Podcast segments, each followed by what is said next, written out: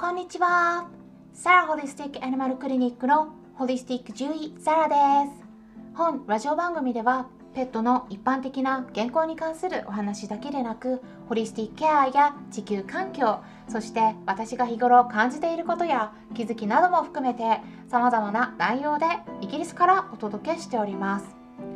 さてですねいよいよ明日になりましたよ。10月じゃない11月。11月29日は何の日でしたでしょうか？すいませんね。あの最近こんな質問ばっかりしていますね。はい。ヒマラヤ祭りです。そうですよ。はい。でね今回で第3回目となるんですけれどもヒマラヤのラジオ配信の中では結構私も他のパーソナリティの方々と交流させてもらっていてどもり先生こと周平さんとおっしゃる方が中心になってみんなで同じテーマで同じ日の同じ時間に配信をするっていう企画を行っているんですね。でテーマはちょっと皆さんには内緒になるんですけれどもね是非明日になったら分かりますので明日の配信を楽しみにしておいてください。でどもり先生周平さんのラジオ配信については概要欄に記載しておきますので興味のある方は是非チェックしておいてもらえたらなと思います。でそしてね今回はヒマラヤ祭りの前にバトンリレーが行われていたことこのあのことなんですけれどもすいません。あの私のところにはですね合計なんと5本回ってきたんですね。であのちょっとねばらつきが出たということでまあいろいろありますね。はい。いろいろね企画やるとね。うん。なのでねなんかあのルールが変わりまして。でえー、っとね3本に減りました。はい。ということで、まあ、1本目はねプロ中国人のタンシンさんとおっしゃる方から受け取ってで3日前に我が家の人気料理というテーマでお話しさせてもらったところなんですけれども今回はですねビール片手に乾き物っていうラジオ名で4名の方で、えー、配信されていらっしゃる方からねお題を受け取ったんですね。でこの4名というのは酒場の大将のりくさんとバイトのたくまさんそして常連の正治さんと聖子さんのこの4名でね恐竜王国の勝山からこのあのビールとかねこの居酒屋系のねお話とかあと爬虫類についてもねいろいろお話しされていらっしゃるのでねあのすごくね面白いんですよ。あのなのでねあのぜひ皆さんね概要欄に URL を記載しておきますのでね合わせて、えー、興味のある方は聞きに行ってもらえればなと思うんですけれども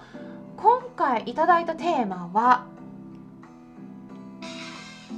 好きなおつまみとお酒です。まあさすがねビールを片手におつまみトークをいつもしてくださっている方々らしいお題だなと思いました。ありがとうございます。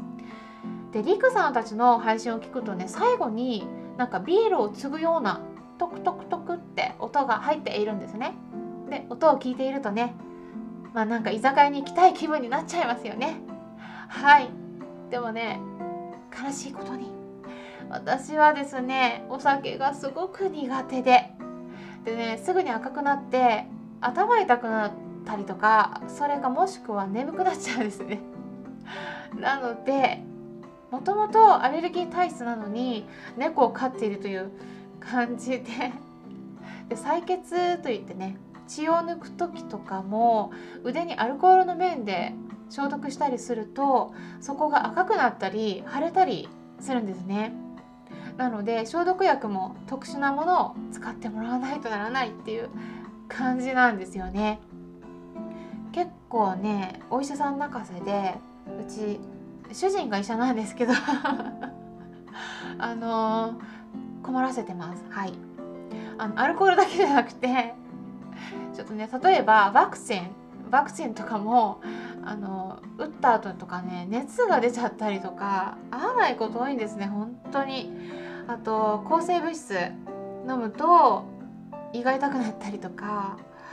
あとはですね知覚過敏なんでえー、っとすごい痛みに敏感なのとあとはね麻酔が効きづらいです。はい。なんで お医者さんはねすごいみんな困るんですよね。はい。うん。なのでねまあだからこそ私はこういうホリスティックケアとかで自分で自分の身を守るっていう家でちょっと予防したりとかねっていうので、えー、いろいろ自分で勉強してあのケアしてるっていうところもあります。まあ、なのでアルコールもね含めて合わないことが多いということでね あの全然飲まないんですけれどもただね居酒屋に行ったりすると雰囲気でなんか飲んだりすることもありますただ1杯も飲めないんで いつも残しちゃうんですけどあのやっぱ飲むとしたらカクテルになりますね。でいつも弱めにしてもらってます、まあ、定番のだと大体カルーラミルクとかカシスオレンジとかですね。イギリスだとねあのお酒ではないんですけどバーに行くとどこでも大体置いてあるのがレモネードなんですね。なので、まあ、これ日本語に訳すとレモン水の炭酸割りっていう感じになるんですけれどもあのそれを使ったカクテルとかあるので、まあ、そういうのを選んだりしています、まあ、でもね合わないとそれでもジンマシンが出たりとか あとはねあのなんかちょっともともと気管支炎を起こしてて昔。でその名残なのか咳が出ちゃったりするんですね。はい。なのでね本当にデリケートって言われるんですけどあのなのでね あのちょっといろいろ気をつけないといけないところはあるんですけども、まあ、おつまみとかはねあの主人がお酒好きなのでうん、結構ウイスキー飲むんですね。はい、あとあの何ジンとか、うん、自分で作って飲んだりとかするんですね。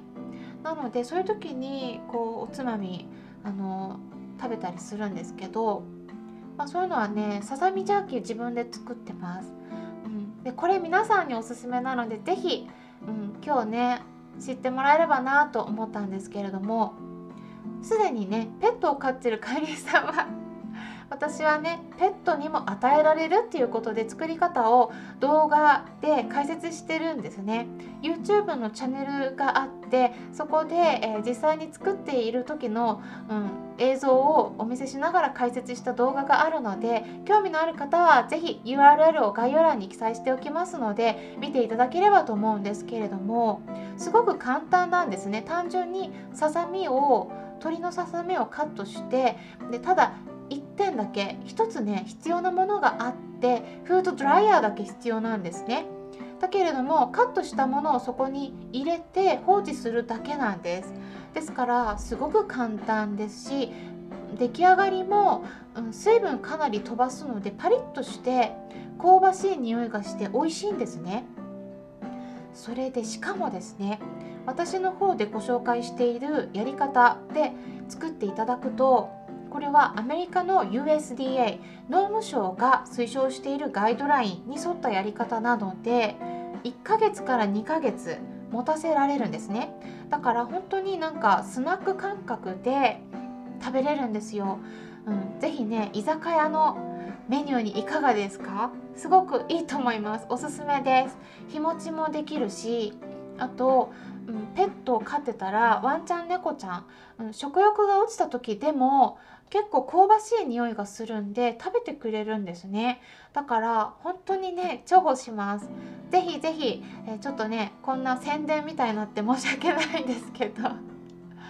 本当にあのこれ宣伝とか関係なくあの私皆さんにぜひお伝えしたいことで、うん、おすすめなんですね。うん、なのでぜひ皆さんね試していただければと思います。例えばクリスマスプレゼントにいかがですか？フードドライヤー、うん、あのすごくいいですよ。1個あれば他のいろんな食事も何でも乾燥させて、えー、あの日持ちさせられるので、うん、あのキノコとかね、うん、あのすごく乾燥させられるのでなんかそういうあとフルーツとかも、うん、何でもできるんですね。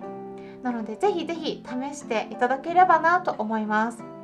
はい。でねあのまあ、こんな感じで今回いろいろお話ししてきたんですけれどもおつまみっていうことですごくビールに合うんですね。でね、まあ、今までヒマラヤ祭りのバトンリレーが周辺さんからスタートして皆さんに1日ずつ回ってきたところなんですけれども今回で最後のバトンになりましたなのでねいよいよ明日っていうことでヒマラヤ祭りぜひね皆さん楽しみにしていてください。こんな感じで今回は、えー、おつまみ 大好きなおつまみとお酒について、えー、出されたお題に関してね沿ってお話ししていきました。それではね最後に決め台詞で締めたいと思います。みんなでやるとラジオはもっと面白い。それでは明日またお会いしましょうホリスティック獣医サラでした。